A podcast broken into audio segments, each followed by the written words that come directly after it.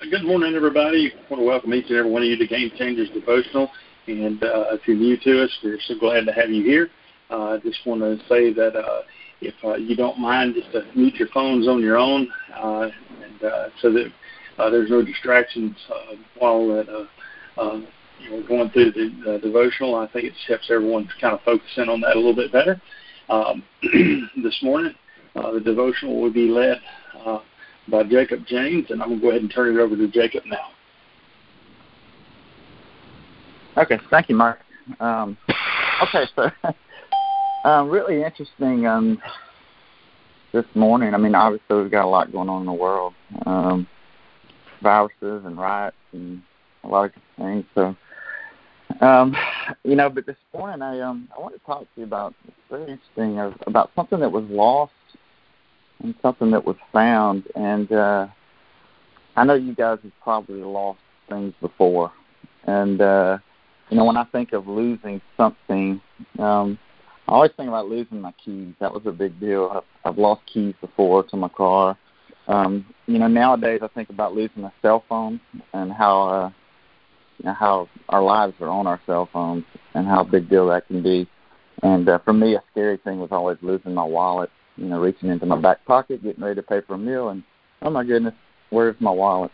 And uh, I've had that happen before.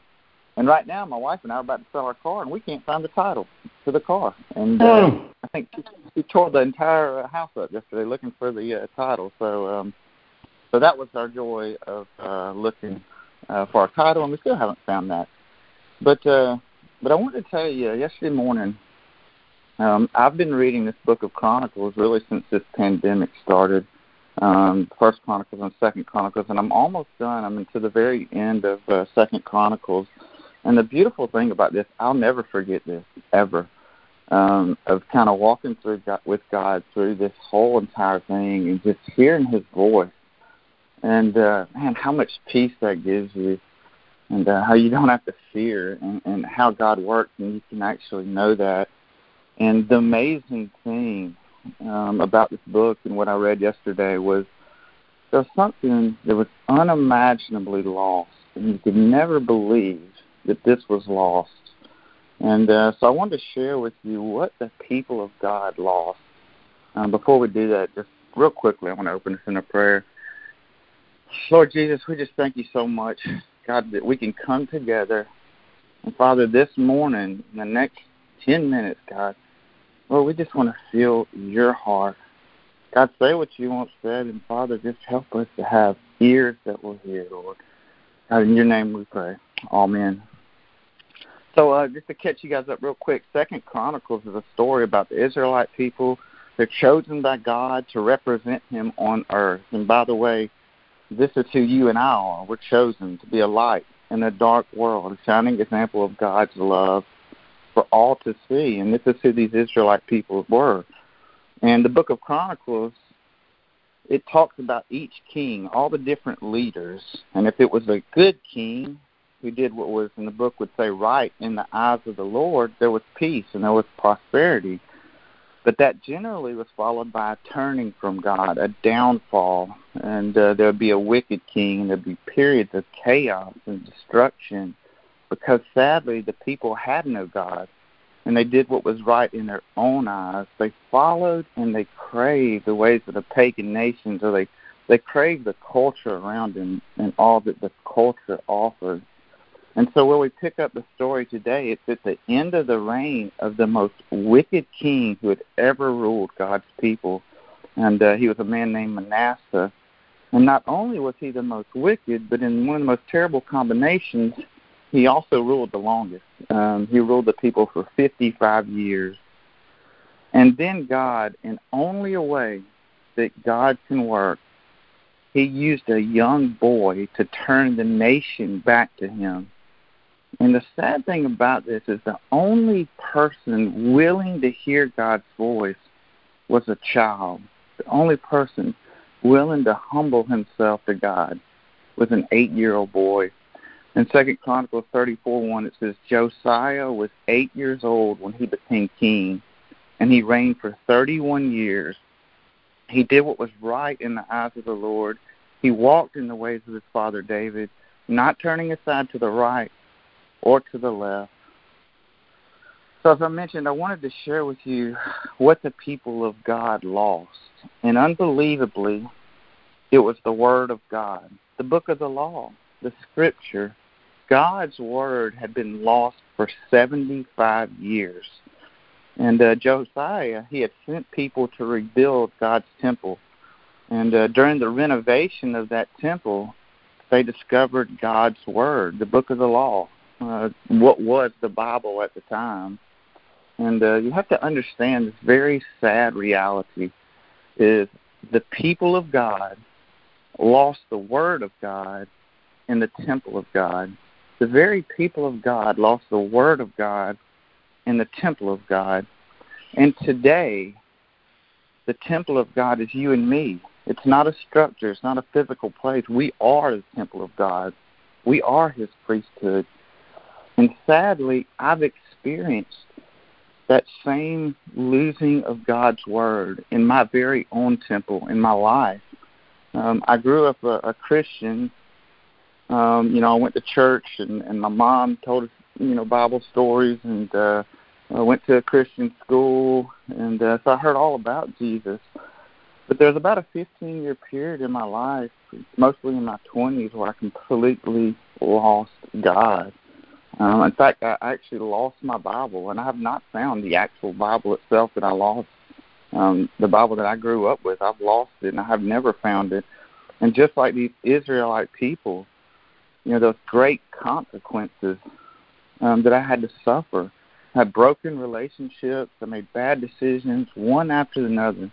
Same way these Israelite people did. They suffered. And why?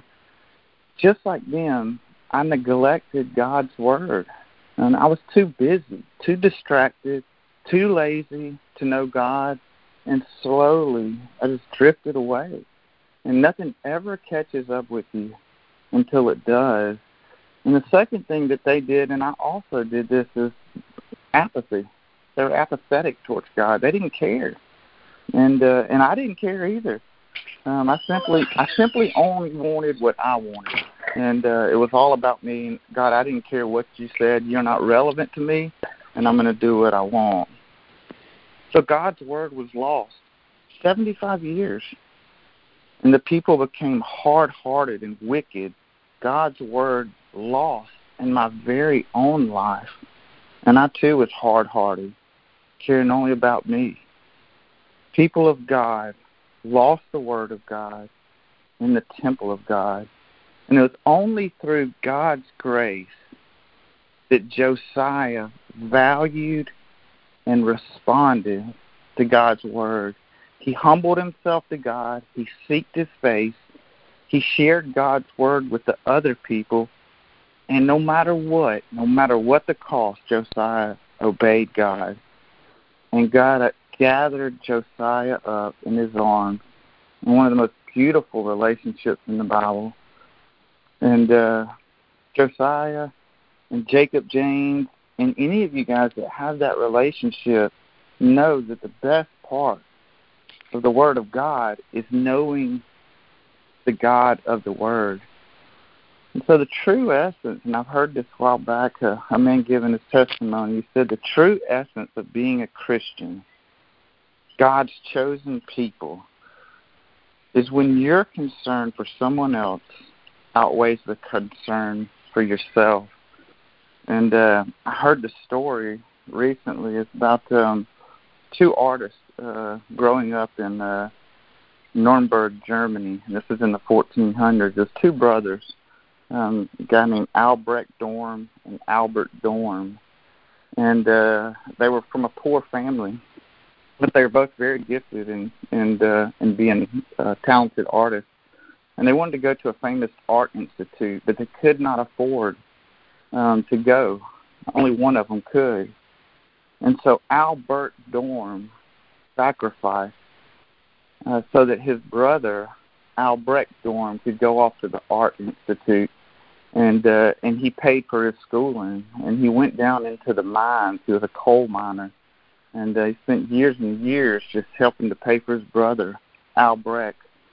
And uh, and Albrecht graduated from the Art Institute, and at the graduation party, he held up a glass in his hand and wanted to give a toast. And he says, To my brother who went down in the coal mines for me, who sacrificed me, who gave for me, and now I'm going to go down in the coal mines for him so that he also can come to the Art Institute and learn art.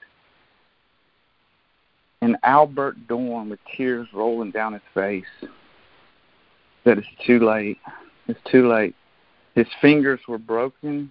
They had been broken many times. They were crooked. He had um, arthritis in his fingers.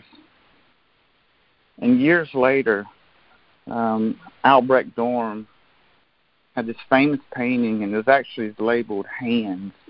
And many, everybody on here has probably seen this painting. It's now called "Praying Hands," but that was a tribute to his brother, who actually went down into the mines and sacrificed so that Albrecht could live out his dreams. And right now, man, the world is hurting so bad, and uh, you know we need to go down in the mine for people, for other people Stop making it about ourselves and uh, just hear and listen. Care about other people. And uh, the greatest way to put yourself behind other people and other people more important to you is just to listen to God's voice. And uh, I wanted to end you with this uh, amazing verse. I love this verse. It's just so powerful. And uh, I think we can all relate to this. But uh, this is the voice that I heard, and I hope you guys can hear this. Come and listen to my counsel. I'll share my heart with you. I'll share my heart with you, and I will make you wise. I called you so often, but you wouldn't come. I reached out to you, but you paid no attention. You ignored my advice and rejected the correction I offered, for they hated knowledge and chose not to fear the Lord. They rejected my advice and paid no attention when I corrected them. Therefore, they must eat bitter fruit of living their own way and choking on their own schemes. And that's the first chapter of Proverbs. May that never be said about us. That when we hear God's voice, that we'll value it and that we'll respond to it. Father, I just thank you so much for this morning, God. There's never been a more time than now to value your word, God, and respond to it. Father, we love you. We thank you for this morning. It's your name we pray. Amen.